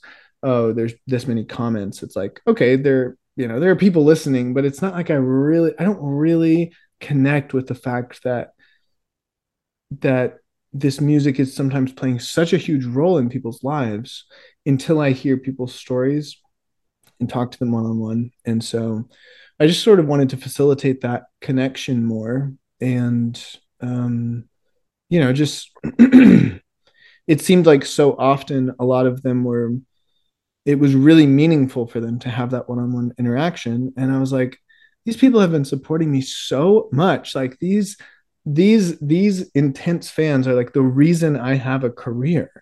Um, they're the reason that I can continue making music full time with no other obligations because these people are supporting me. And I just got kind of overwhelmed with this desire to to do something that was a little bit more them focused instead of just you know making my own music and doing what I do and then benefiting secondhand instead doing something that's more like intentional for them. And uh you know, I don't want to do anything that's not for me at all. And I was like, I've really wanted to be in a book club. So that kind of seems like the perfect little in between here where I get something that I've really wanted to do and that I'm passionate about. Um, I read fucking constantly, especially over the last year and a half. I'm just like reading two to three hours a day every single day. And so, you know, it's a huge part of my life and sharing that with people and um introducing people to works that are really important to me um, i thought would be really cool for them. So yeah we started that up and we did a whole i think it was like three months or something. We read through the prophet which is one of my absolute favorite books. And uh, i kind of made little study guides for each chapter that we went through. And we would just have these two to three hour meetings every saturday and go through it and sort of go through the questions that i had prompted um, which was cool. But I I look forward to doing it with like some fiction work Hmm. because the prophet is more. It's like a Lebanese religious text. It's more of like a esoteric, not spiritual, but just like a like wisdom focused um, text. It's like reading. It's like if you read Marcus Aurelius or something. You know, it's more like philosophical life stuff the nature of joy and sorrow or of of pain or things like that. Um Hmm. and it's a really beautiful work but it was more it's more like real life stuff. Whereas like i'm i'm looking forward to seeing what it looks like when we're doing something fiction like one of my favorite sci-fi books or something like that. Like that would be really fun to introduce people to those for the first time. Because there are some books that i'm just like this has changed my life forever. Like i cannot imagine my creative mind without this book playing such a huge role and it's it's such a joy for me to introduce friends of mine to those books. So introducing like a larger group having it be required reading for them i'm like yes. I, I thought you were gonna do Dune at some point because I saw that in the background, and you and I had talked about Dune uh, when we first yeah, started dune would be a good one. I mean i do think that like you know dune was the first sci-fi that i read after not really reading for a long time i and i had not felt that way about a book since i was a kid reading like harry potter I mean, the obsessive, like, I mean, when Harry Potter would come out, it would come out at midnight and I would be at the bookstore and I would get it and I would be done with it by the morning time. Like, I, it was just and I could not stop. Like that was the first thing that my hyper focus applied itself to was just like, I mean, if anyone had talked to me while I was reading, if any, if there was anything else I had to do, I would just be like, God damn it. this is the only thing that matters right now. And Dune, for the first time as an adult, I felt that way about a fiction book because I really didn't read fiction as an adult very much. And I was like, oh, there's a whole world of books that are made for adults, not just made for kids, of fiction books that are like made by really smart people. Holy shit. So it was the first thing that I got really into. But I will say that, you know, since it was it was the OG and so many of those concepts are so novel and so fascinating when you when you haven't read sci-fi. But now that i've read so much more recent sci-fi revisiting dune is a little bit like oh yeah that idea. Okay yeah. You know it's not as as striking. And when i've recommend when i've given people like my top three sci-fi recommendations usually dune is like at the lowest of those in terms of their enjoyment of it because they've already read a lot of other sci-fi. And a lot of those ideas are not as new to them as um, as as they would be if you had not read sci-fi and you just read Dune for the first time. Whereas if That- somebody that hasn't makes read sci-fi, I'm like read Dune first, definitely. that will that will result in like the highest enjoyment for you of that book. So overall, has it been fun? The book club. Yeah, yeah, it was really fun. Um, I think it was like I was playing a little bit more of like a leadership role than I would like. I kind of want to like when we do the next book, I sort of want to play more of a backseat role, like let other people lead the actual meetings so that I can just be a participant and that's way more fun for me. Um, at the time I kind of felt like I needed to take control and steer everything but i think the the group is like really firmly established now and they're all like really close friends and i think um i think now i could just sort of like let it go by itself and then it's just something that every week i get to attend versus something that i'm preparing for and getting in the right headspace and and all that. look towards. That that's awesome, man. And uh I'm really curious. Is there any artists you're open to talk about publicly who you who are your dream artists to work with? Is there a list? Is there one, a couple? Any genre. I mean, like if you could what I like to see in really any art form, you know, music or movies or whatever, is see someone in a role that previously I wasn't aware that they could pull off. Like I bring this up a lot for movies. Um, Adam Sandler, he's we're both 90 kid 90s kids. He was talking uh, about uncut gems yeah, and I thought he crushed it. I, I I saw it in theaters. I, I personally loved it. I thought he crushed it. And um I love when when actors do that. I'm like, I thought they were so lame, and they're actually really whoa. That's awesome. I I love when that happens. I mean, that happened in a smaller way for me with Channing Tatum. I like. I just thought he was like this which one? lame. Which movie? Uh, God, I can't remember what the fir- or like Jonah Hill's another great example. You know, he's like the Superbad kid Yeah. that was just like super lewd, and it was funny to watch this young kid saying. Oh, 21 Jump Street? Uh, yeah, 21 Jump Street was like, oh, he's fucking funny, dude. Like, Yeah. this is fucking hilarious. But then watching Jonah Hill in like, uh, what was it, Moneyball, or um, like he's done a number of like really, se- you know, more serious things. And, Yeah, oh, he's a good. really good actor, and like really Yeah.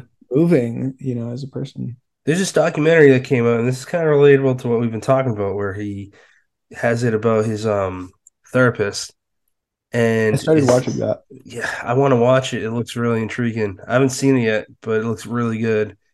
And uh, I've also seen other videos where it's just like a string of interviewers poking fun of him, making like jokes about him him smelling bad or his weight. I think it's so fucked up. Like, man, even even you, like I'm I'm a blue collar guy. I don't get paid for this shit. Like I wish I did. I'm not in the public eye, eye like you in the sense where like there's a few people that you know listen to the show and uh I, there's quite a few that listen to the show, but it's not it's not on the same level as what you experience. And I bring that up because um when well okay even independent authors actually like me it seems like other like general humans uh, i guess i'll call them they see people doing art and it's like they think they're allowed to just talk to you however they want.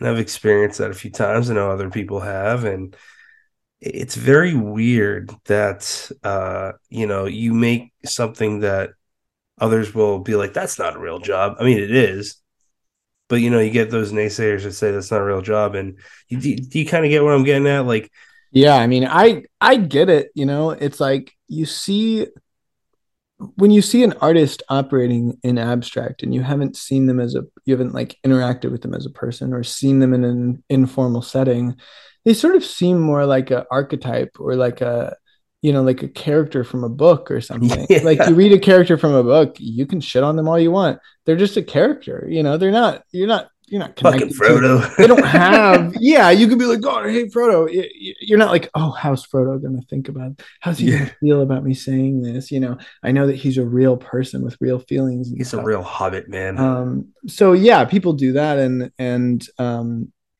you know people will do that for my albums or for my you know tours or something like that and i'll read something of just some scathing review of what i do where people are just shitting on me and i'm like but at the same time i can't really hate on that because like i said i get it. I've done that. There are people that are i'm not going to name who these people are there are people who are my some of my best friends now that when i was younger like eight years ago i would shit on them endlessly because I didn't know them. they just seemed like these random characters. It's not like I would shit at. Okay, to be fair, I've never done it online. I'm not like doing it so that they'll read it. no, I got you. but, I understand. In but but it's kind of the same thing. Like I'm I would do it, you know, talk about them with friends of mine or something, or they would come up in conversation, and I'm like, that fuck that person. Um, it, but and and I get that people have that same sort of feeling about artists. It's like they're not going to read this. They're not going to see this thing. I don't.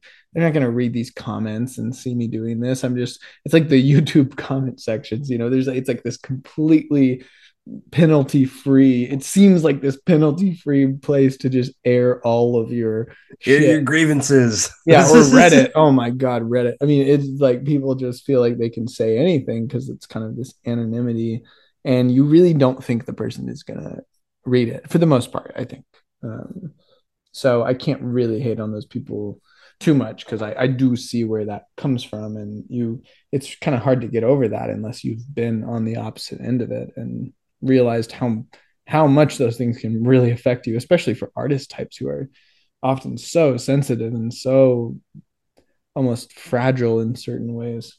it's crazy to me when I see very publicly one writer talking shit about like maybe a guy that's writing for a show or whatever. Not for any bad reason, like you're associated with this guy who's a well known whatever a terrible act is, but just because like it's a show that maybe for some reason writer A thinks less of and now writer B's writing that. But my point is is like I've learned stuff real quick that we are one writer away from knowing everyone. Like I know a bunch of people that are in Stephen Mhm. King's camp. I can never get him on the show. Like he doesn't do most of them, like most interviews and stuff.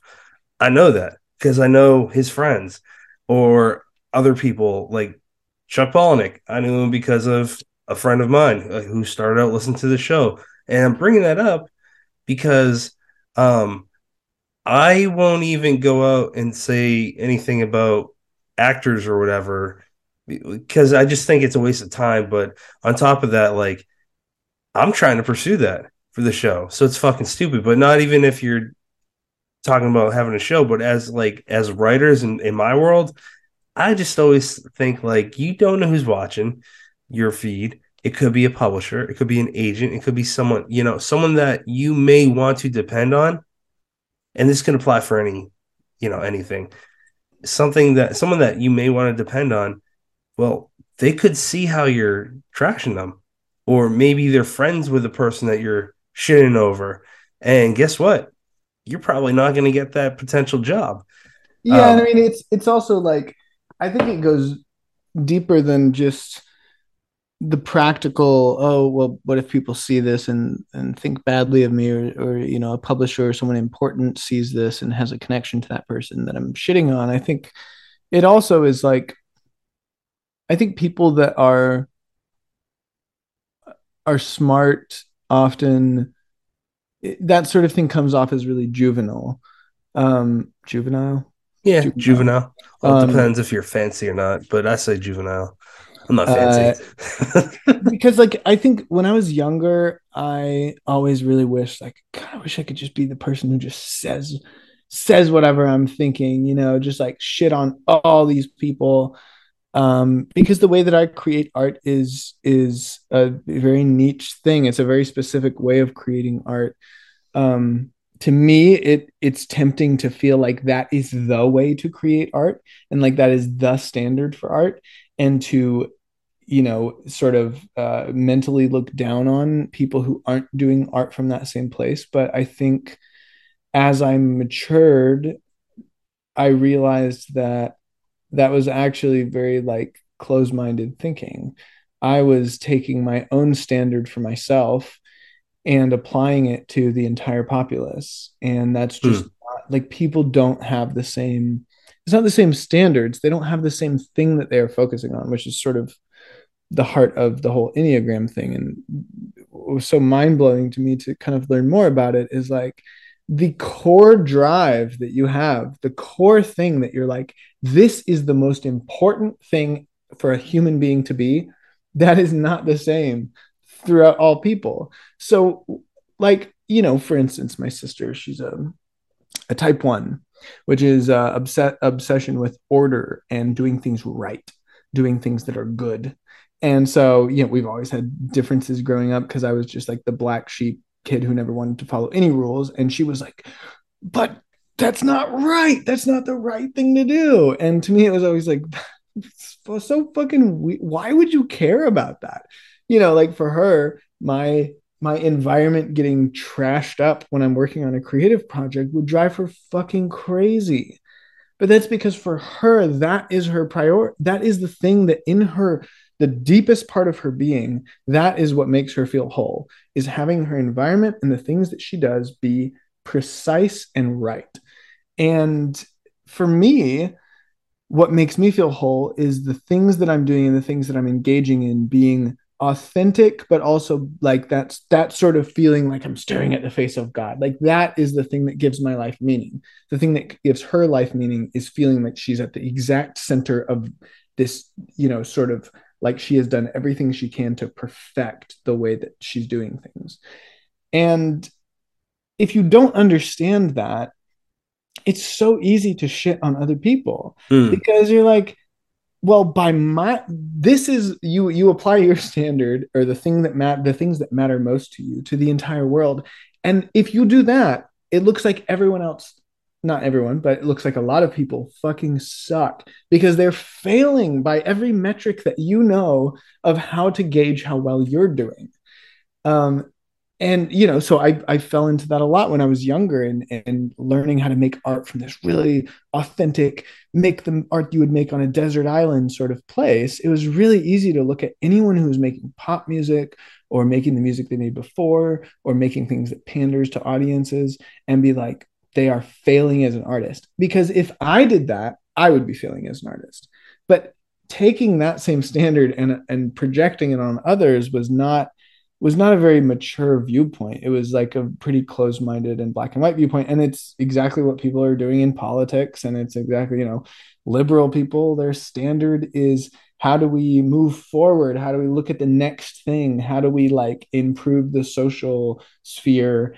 And conservative people are like how do we stick with the strong foundations that we've built and the things that we've already established? And both of them are looking at the other party and going you're a fucking failure by my metric of what a person should be focusing on. And they're just focusing on different things but yet they're just in this endless you know feud because both of them refuse to to stop for a second and be like maybe in the in the wise words of my sister the the quote that changed my life but sounds so silly is different people are different.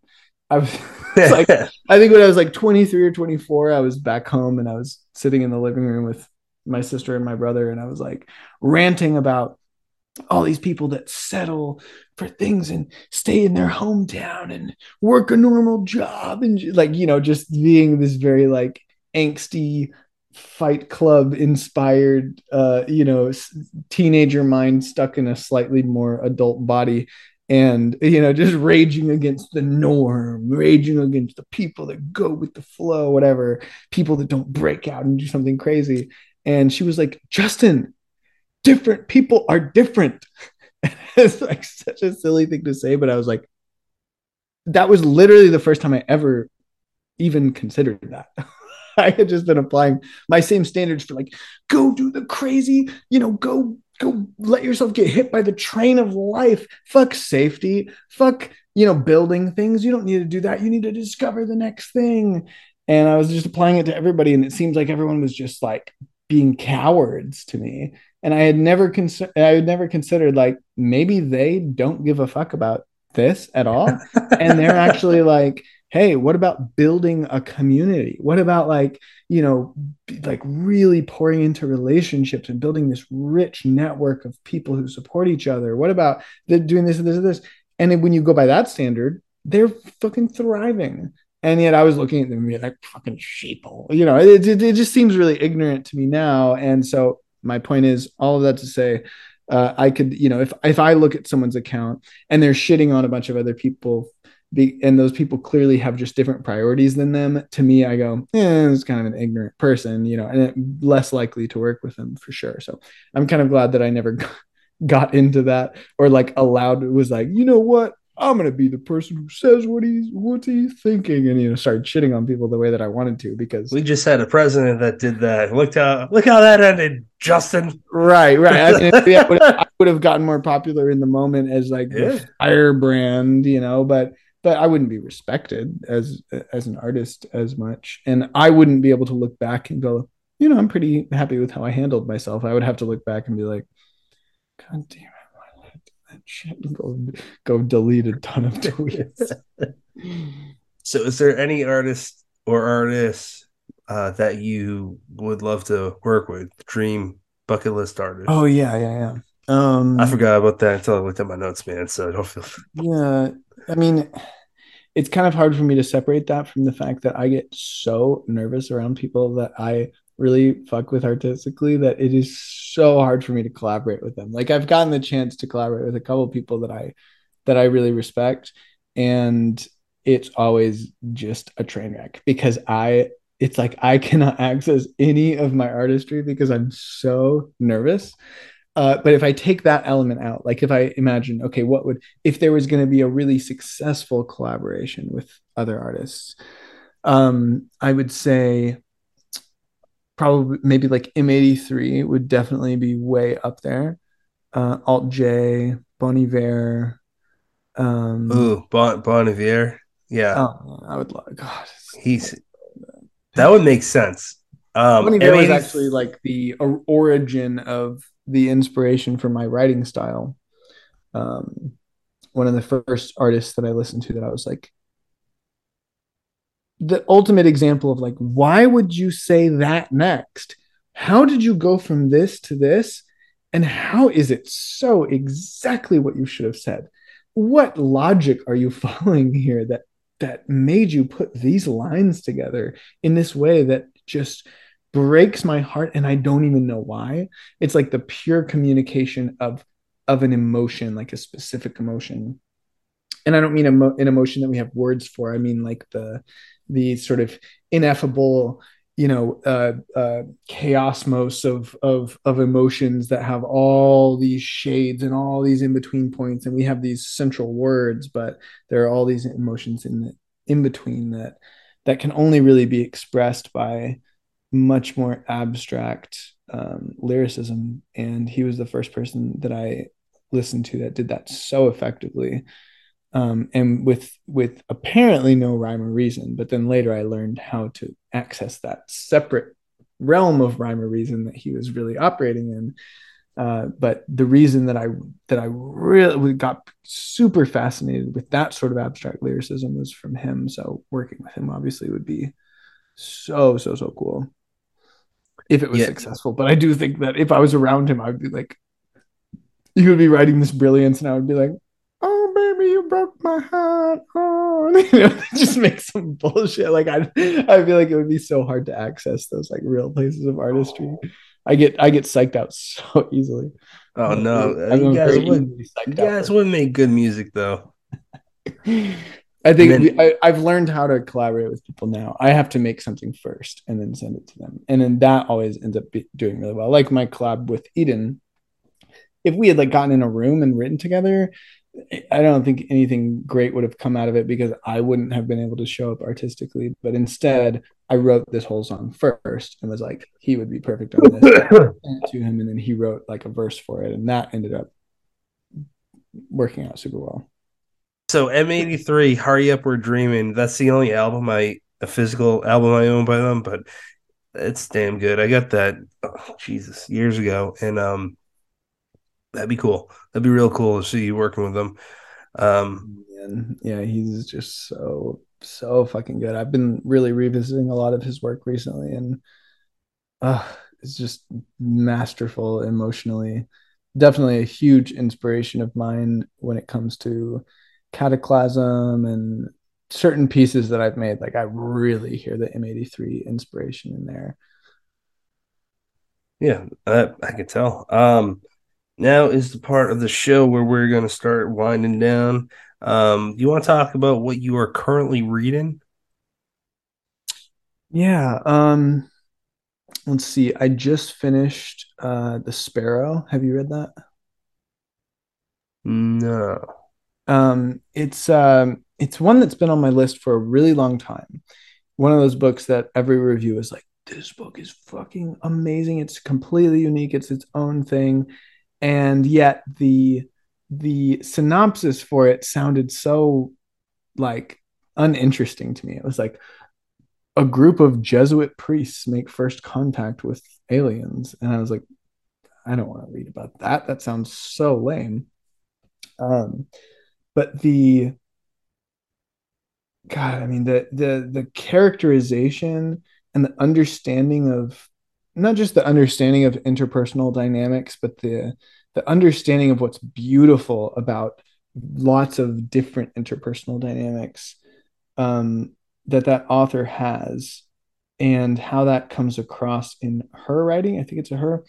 Um, it's just such a poetic book. Like my favorite things are are books that can can combine really interesting geeky ideas with with like really deeply beautiful poetic prose. Um and uh yeah that that, that book has just been so that the book and the the sequel to it have just been really really moving me a lot recently and it's been a great a great find of mine. Um i've also been on the more nonfiction side reading a lot of richard rohr who uh, is this Franciscan monk. Um, which once again, when people told me about him, I was like, I don't want to read a fucking Franciscan monk. That sounds so lame. Um, but he is a very like forward thinking, like basically kind of a universalist. Um, and just one of those people that you're like, man, you know what's up. You have you have wisdom like he just he just says things about the human experience that are just so poignant and moving. Um and so those have been the two things that i've been going back and forth through, between recently and man it's so great when i have a fiction book and a nonfiction book. Yeah, I bet. feel so much and i just get to like go through my because like i said reading is you know fucking a fifth of my day. So when i have good books that i'm reading i'm like a totally different person I haven't read this one. Not currently reading it, but I brought it out on my bookshelf for a reason. Um, it's called Tuf Voyaging uh, by George R. R. Martin. It's it's a collection. wow okay It's science fiction, and it's his one of her, one of his earlier works, and it just felt like something that you would enjoy. But again, I haven't read it, so I can't. I, I can only say that my teacher could not praise it any higher. Um, wow okay look at look at this. This is a book from the seventies, and I love how. I'll get another one. Ah. like the color pages, it's different from nowadays, but um, this is by the guy that wrote Psycho. uh, Robert Bloch. It's called uh, Dragons and Nightmares. I just started it, so I don't really have anything to say about it either. But I love Robert Bloch, and this is from the '70s, man. And look, they got cigarette ads in it. Wow, in a book? Yeah. whoa, I didn't I didn't know that was a thing. I also don't know what Kent cigarettes are, so that's Yeah. new to me. ads from a failed cigarette company in your book, and not looking. It's not seeing with very forward-thinking eyes for sure. yeah, it aged poorly. Um, like, yeah, it'll be fine right now. Think about what people are going to think ten years from now. Where can people follow you?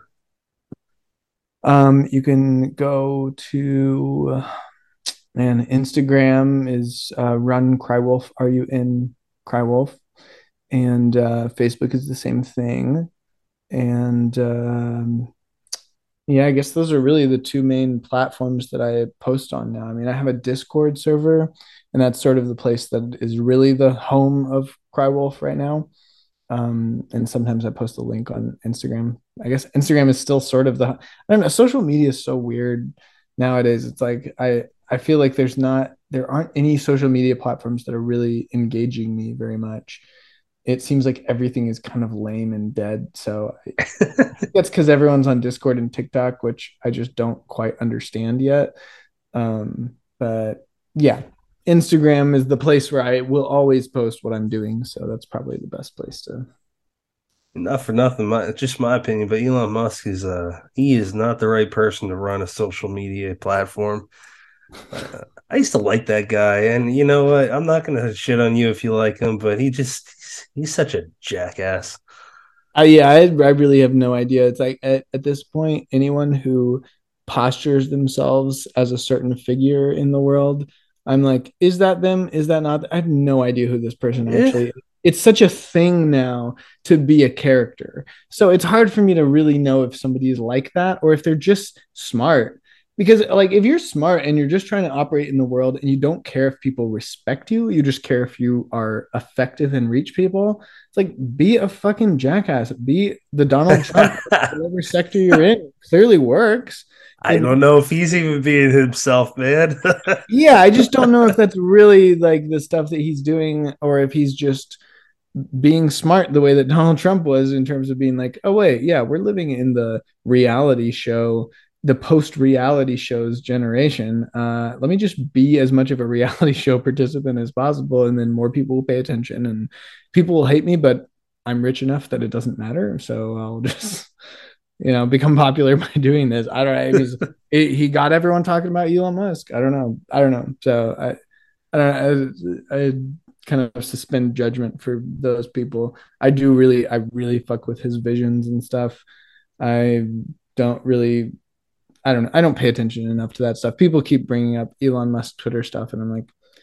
Uh, he, he owns it. Making now. people pay for blue check mark. I don't know. The internet's roasting him anyway. So yeah, you know what? It doesn't fucking matter. You're right. I don't know. I, I I I usually care more about what somebody does than what they're saying. So I still I've always thought he was fucking awesome. Um I'd I'd much I'd really prefer him not making a buffoon of himself, but um yeah, I don't I just also just don't care enough to really look into it. That's fair. That's more than fair. Uh, if you want to follow the show, you can follow us on TikTok or Instagram or Twitter. Uh, Dead Headspace. Uh, Different. the- One's got an underscore, and that's on Instagram. Uh, you know, just look it up. Maybe you'll find us. I don't know. Justin, do you have any final thoughts? Clearly, I give lots of shits that people follow us, man. Yeah, I mean I should for sure. I I yeah. Yeah, go follow me, you know. Do me a solid. Um, uh Final thoughts, final sir. thoughts, man. Um I, I finished uh most of a bottle of wine during this interview. Um Nice. final thoughts um you know the only actually instead of following me just go listen to the recent album. That's actually the thing that i would request that somebody do. Um and i would say listen to it when you are driving over the speed limit uh with blood alcohol content slightly above the legal limit um and really angry at something and then play the whole album all the way through. I'm not i am not condoning drunk driving i'm just saying if you happen to find yourself in that situation and you can't change it it's already done maybe pull over and listen to it on the side of the road. There you go. Better thing to say publicly. Pull over listen to it on the side of the road.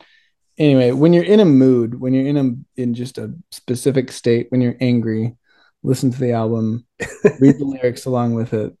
That's the only thing i would request that you do I listen to it on the way to work sometimes, which is like six in the morning. It gets me pumped up, man.